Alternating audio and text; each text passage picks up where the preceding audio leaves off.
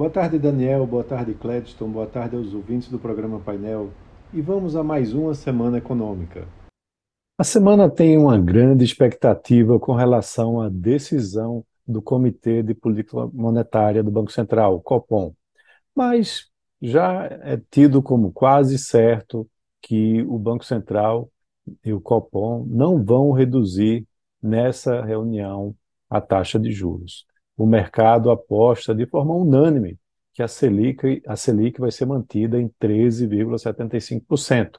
Esse patamar que está desde setembro do ano passado. Né? Na reunião, ela se inicia na terça-feira e termina na quarta-feira, é, e a expectativa, como eu disse, é dessa manutenção. É, agora, a comunicação deve ser ajustada mas ainda não deve sinalizar que um corte nos juros está próximo. É, o alívio monetário vai acontecer gradualmente e deve acontecer provavelmente na reunião de setembro, não ainda na reunião é, antes disso.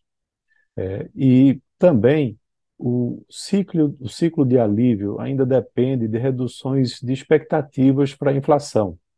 Os recentes boletins semanais do Banco Central né, o Boletim Focus, tem mostrado revisões significativas para baixo em 2023, mas pequenas variações em relação a 2024, que é o horizonte relevante para a política monetária. Essas revisões vão ocorrer se a inflação continuar surpreendendo para baixo nos próximos meses. Os juros devem co começar a cair a partir de setembro, com provavelmente um corte de 50 pontos base né, isso acontecendo. Na seara política, as expectativas vão para a votação do texto do arcabouço fiscal no Senado. O projeto está sobre, sob revisão no Comitê de Assuntos Econômicos, o CAI, né, que discute possíveis alterações. O presidente da Casa, Rodrigo Pacheco, informou que, se o CAI aprovar o projeto na terça-feira, o tema poderá ser votado em plenário no mesmo dia, definindo o arcabouço, o Congresso tende a avançar com o texto final da reforma tributária, com promessas de aprovação no mês de julho. E lá fora, as bolsas americanas vão estar fechadas na segunda-feira, né, com um feriado que simboliza o fim da escravidão nos Estados Unidos e que, desde 2021, é um feriado nacional. Após o Federal Reserve, o Banco Central Americano, pausar o ciclo de aperto monetário na reunião da semana passada, as atenções se voltam a discursos de dirigentes do Banco Central americano previstos para os próximos dias.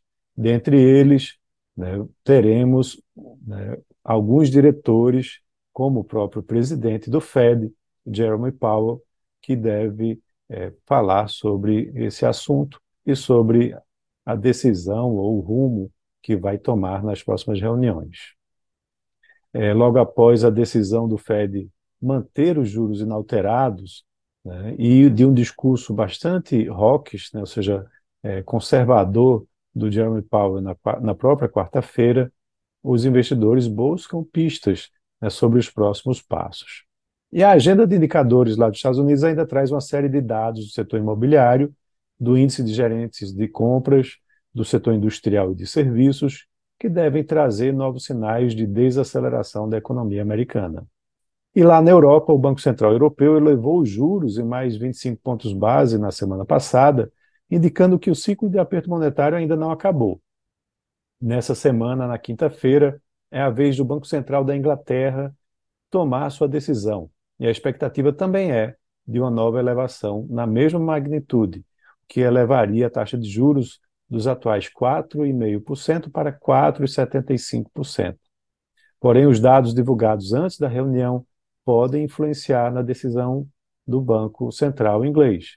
Ele vem dizendo que a inflação ainda não alcançou o seu pico e os índices de preço ao consumidor e ao produtor poderão ou não reforçar essa tese, e ambos serão conhecidos na quarta-feira.